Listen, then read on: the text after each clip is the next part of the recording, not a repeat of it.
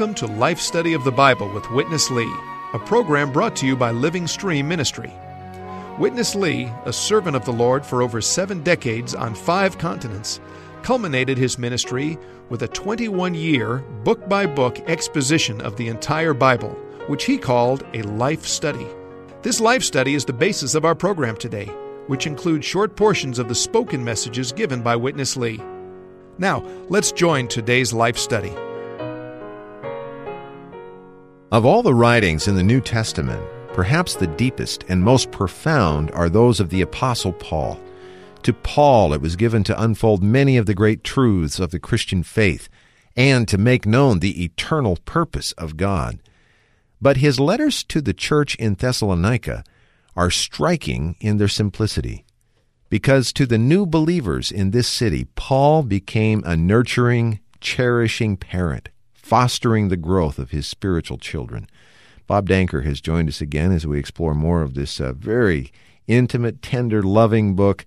It's also got some strong warnings on some points, Bob, but it is, compared to many of Paul's writings, the book of Romans, Ephesians, some of these great uh, epistles, it's almost striking in how sort of void it is of teaching, isn't it?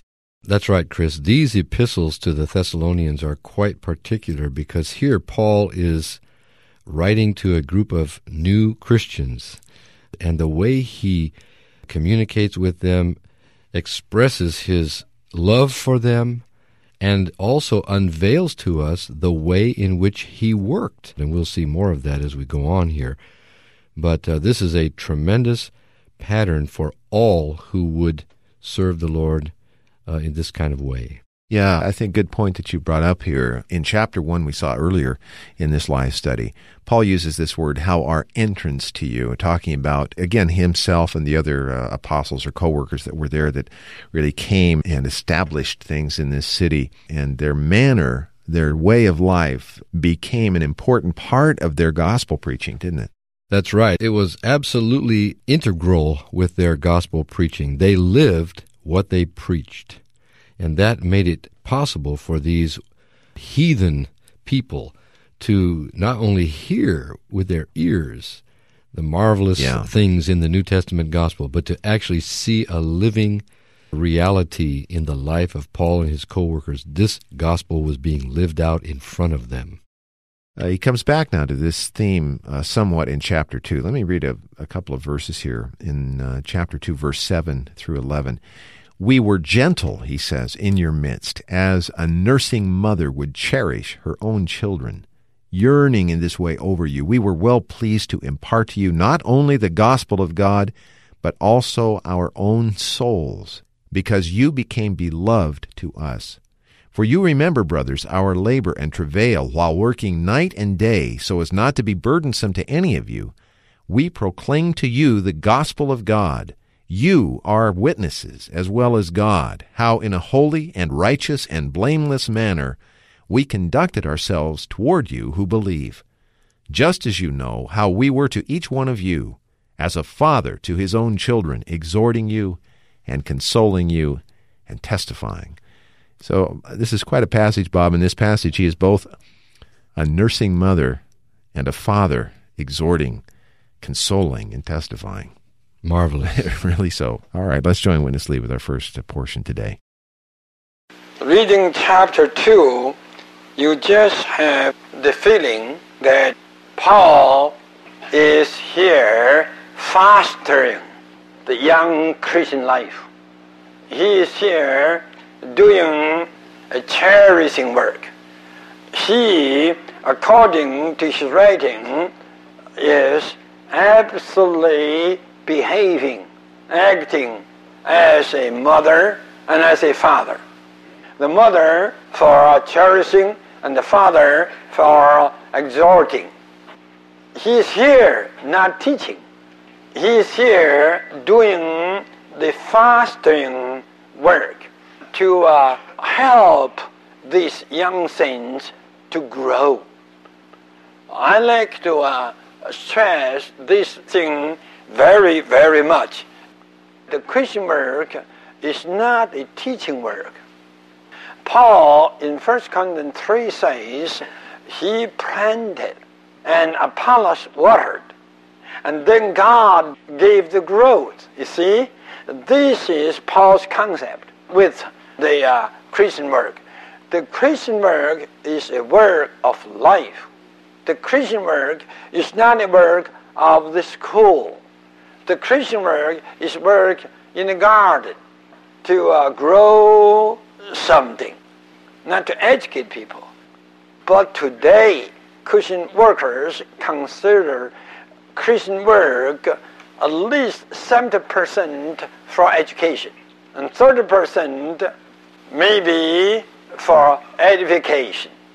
Still, it's not a work directly related to life, but a kind of ethics, morality, improving of character.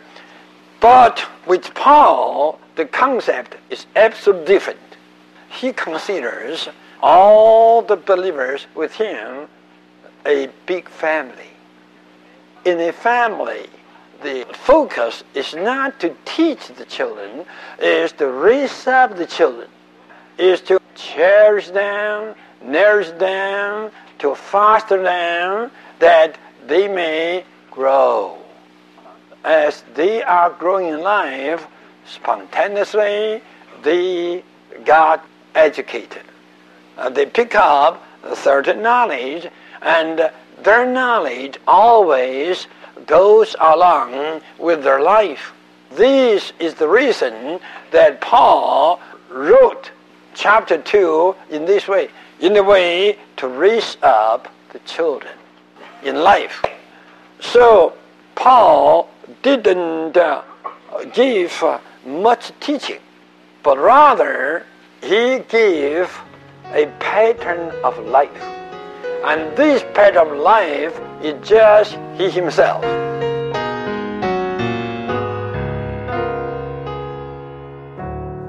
Bob, before we joined Witness Lee, we were able to talk a little bit about the pattern. How about the characteristic or the nature of real Christian work as it's presented in this book? Well, as shown in this book, Chris, the Christian work, and Witness Lee said it so well, is a work of life, not primarily a work of education, uh-huh. but a work of life. For instance, in the preaching of the gospel, when we are announcing the gospel to some one who is an unbeliever, he is a person without life. He doesn't have the divine life, the eternal life. So our goal in preaching the gospel is to impart this life into him so that he will have a new birth and become a child of God. He will become a genuine born again person with a new life, the divine eternal life, in addition to the human life that he acquired from his parents. This is a work of life in gospel preaching. Right. Then what should we do after we preach the gospel? Well, we should continue to do the work of life because what we have produced by our gospel preaching is a newborn child. Surely that child, uh, his greatest need is to be nourished, to be loved, to be nurtured, to be Yeah. cherished. Right. And you can see this so well in Paul's writing here of how he carried out the work among the Thessalonians. He was like a nursing mother, feeding them with spiritual milk. And he was like a father, exhorting them, setting up a pattern for them. You know, uh, before a child can learn in a way of education, he learns by Yeah. observing That's right. his parents, how they behave themselves. And he learns so much by this way. And so Paul was very, very careful to set up a proper pattern and example for the Thessalonian believers. And just as in a family, Bob, you wouldn't begin your work of raising your children with a textbook, a chalkboard, a set of instructions. Right. You have got to first nurture this life that is in the child. And as it grows, education is certainly an important component, but it cannot replace the nurturing, the nourishing, the feeding, all of the things, the aspects of life. And I think that is the point here that we see uh, so clear in Thessalonians, isn't it? That's right. In fact, education goes along with the growing in life. If the child does not grow and develop in his human life, it's impossible to educate him or to go further in our education. So, life is primary. Teaching or education is certainly important, but it's not primary.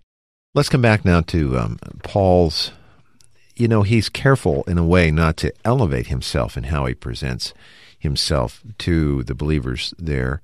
But he is also not afraid to point out that they, meaning he and the other co-workers, had really been a pattern in this life to them to follow. Uh, I read it a moment ago. I'd like to read these two verses again in 10 and 11, verses 10 and 11 in chapter 2. You are witnesses, he says, as well as God, how in a holy and righteous and blameless manner we conducted ourselves toward you who believe, just as you know how we were to each one of you as a father to his own children. Let's go back to Witness Lee as he considers more carefully this matter of the pattern that Paul had become to the believers. In chapter 2 of this book, Paul is absolutely speaking about himself. Right? He gives a strong testimony of himself, and he stressed this one thing again and again our entrance into you. You know our coming. You know our the manner we live, right? Why he is now presenting a pattern to the young saints. Actually, Paul uses the word imitate.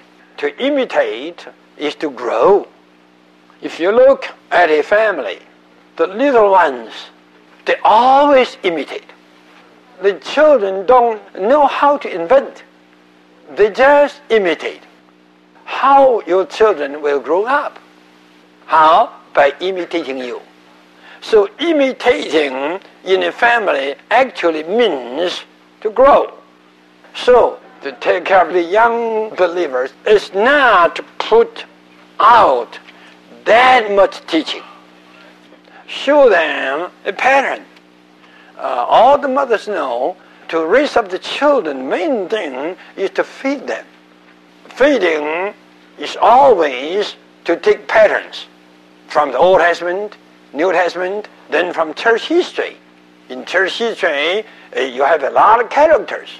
I must tell you this to read the biographies, the stories of the uh, big saints is really a kind of fostering. But the best way, you must be a present pattern. You just refer people to Noah. You just refer people to uh, Elijah. And how about yourself? Only pattern fits people. Now you can understand Paul was not preaching himself. Paul was feeding his spiritual children with what he lives. He lives Christ. And he just feeds his children with his life, with what he lives. This is why he stresses so much his entrance, his coming, his way of preaching, his way of handling the Word of God. You must be a present pattern.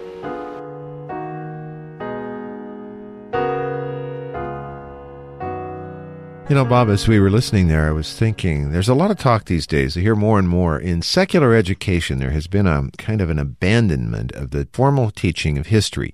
And uh, we're seeing a generation come to adulthood that has, for all intents and purposes, a complete disconnect from the history and the rich heritage in our country, our society. I don't want to make that our point today. Obviously, we're on something uh, spiritual. But I would say in the church, we're almost in danger of the same thing, aren't we? I remember when I first uh, became a believer, young man, very, very early 20s, and it was pointed out to me some of these great biographies and stories of real men of faith that had gone before and how that was a strengthening to me as a young person. Do we have such an emphasis today, I wonder, in the church? Yes. Um, you know, this was an extremely enlightening portion uh, in Brother Lee's speaking. What was Paul doing here? By reminding the Thessalonians about how he conducted himself yeah. when he was with them. He wasn't boasting about himself, he wasn't trying to exalt himself in their eyes. What was he doing? He was feeding them with his own manner of life, which was just the living out of Christ. If our manner of living is that we live Christ and Christ lives in us and lives out of us, then what does this uh, indicate? It indicates that this kind of living can actually feed people. Yeah. More than teaching with words. And as you said, Chris, to remind them of those who went before who were patterns. Uh, even those in the scriptures, like in the Old Testament, we have Yes. Moses and David in his early history was a tremendous pattern as a Right. youth. Joseph, what about Joseph in Yeah. Genesis? Yeah. Marvelous pattern.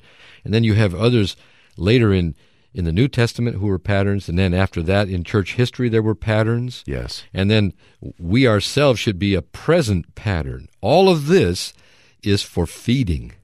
And by this, the new believers grow. To me, this is uh, phenomenal. Uh, we always think that we have to teach, teach, teach, teach. People have to learn, learn. The more they learn, the happier we are, or the more we think we are, they are progressing. But maybe not so. We should feed them with these patterns and with ourselves as a present pattern to the new ones.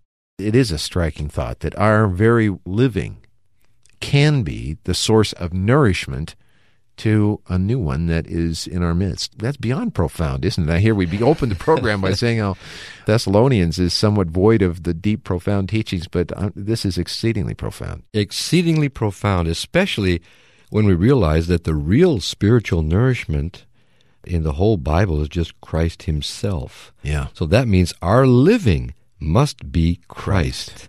Christ living in us and living out of us. It's this kind of living that could nourish others. If it's just our uh, own natural goodness born of self effort and self control, that is not going to nourish anyone, but maybe our our old man. That's right, and they're old man. they may imitate us, and they may they may try to to follow us as a pattern, but what they really need to see is the way in which we conduct ourselves in Christ. We conduct ourselves with Christ, and with Christ living in us and living out of us. This feeds them, and it also becomes something that they can imitate. Yeah. They begin to practice living the way we live. In that living, they experience Christ in the way that we experience Christ, Wow. and they spontaneously grow. Mm, tremendous.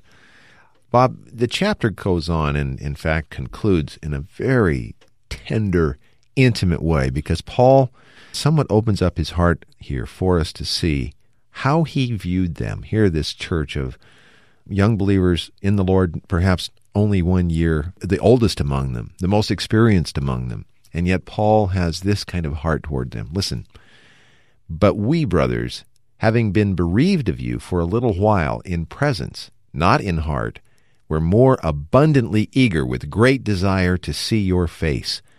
Therefore we wanted to come to you. Indeed, I, Paul, both once and again. Yet Satan hindered us. For what is our hope or joy or crown of boasting before our Lord Jesus at his coming? Are not even you. For you are our glory and joy. so much Paul boasted, could have boasted of, but his real boast was uh, right here. These young believers. Tremendous. Yeah. All right, here's Witness Lee. Verse 18 says, Wherefore we wanted to come to you. Indeed, I, Paul, I wanted to come to you both once and again. And Satan hindered us. We have been eager with much desire to see you, but we got hindered. He says, For what is our hope? What is our joy? What is our crown of boasting? Are not you? We're here for you. If we miss you, we miss everything. Your hope is the Lord's coming back.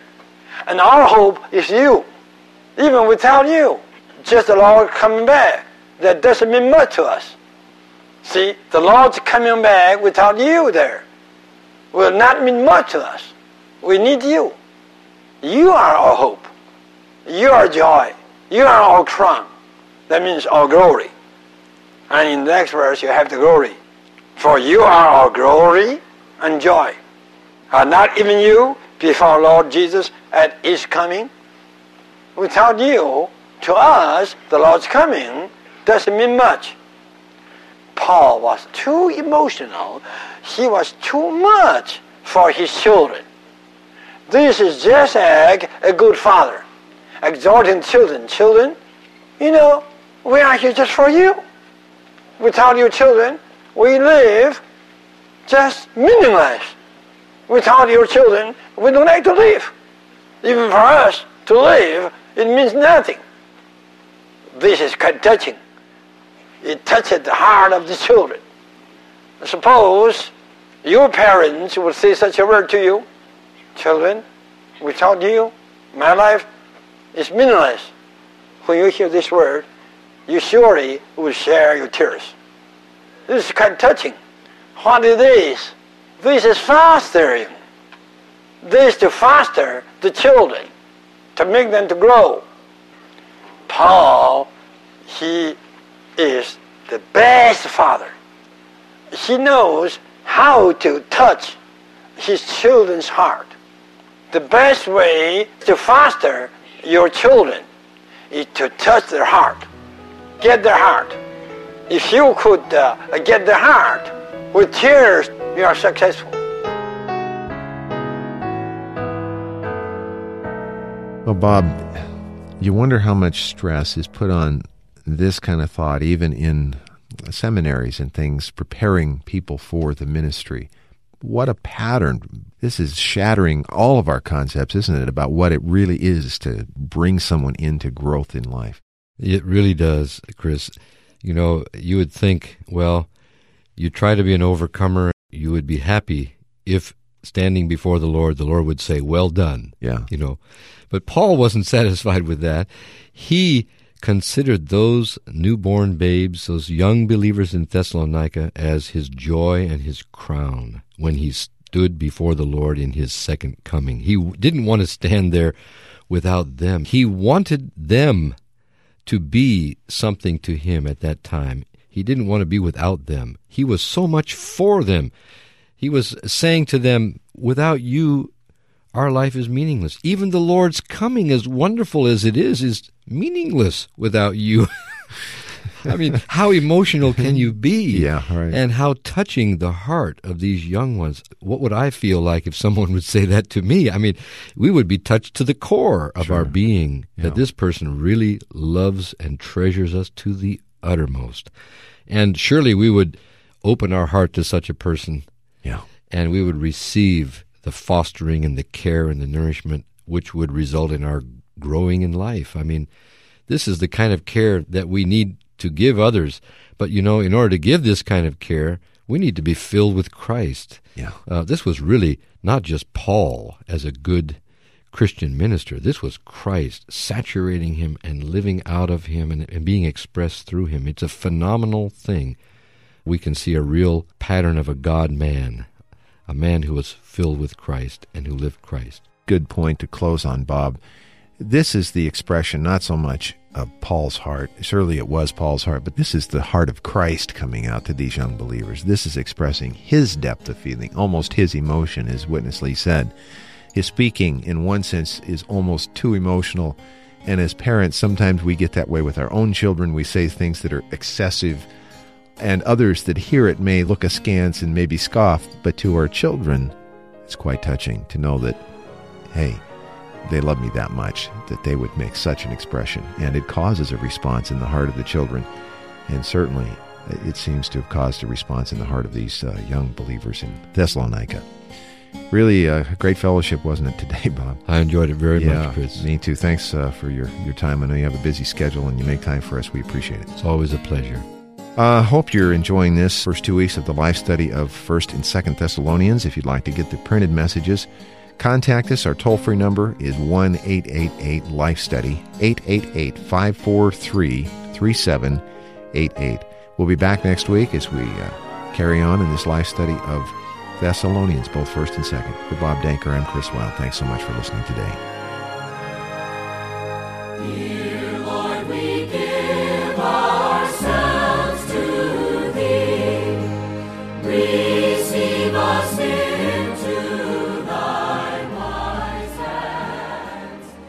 Throughout the centuries, the Lord has recovered many truths concerning his purpose and plan for humanity. The recovery version of the New Testament by Living Stream Ministry presents these crucial truths in a format that is easy to understand and study. This faithful translation of the original Greek text includes outlines of each book of the New Testament, over 9,000 footnotes, more than 13,000 cross references, charts of important truths, and color maps. The New Testament Recovery Version from Living Stream Ministry is available at Christian bookstores everywhere.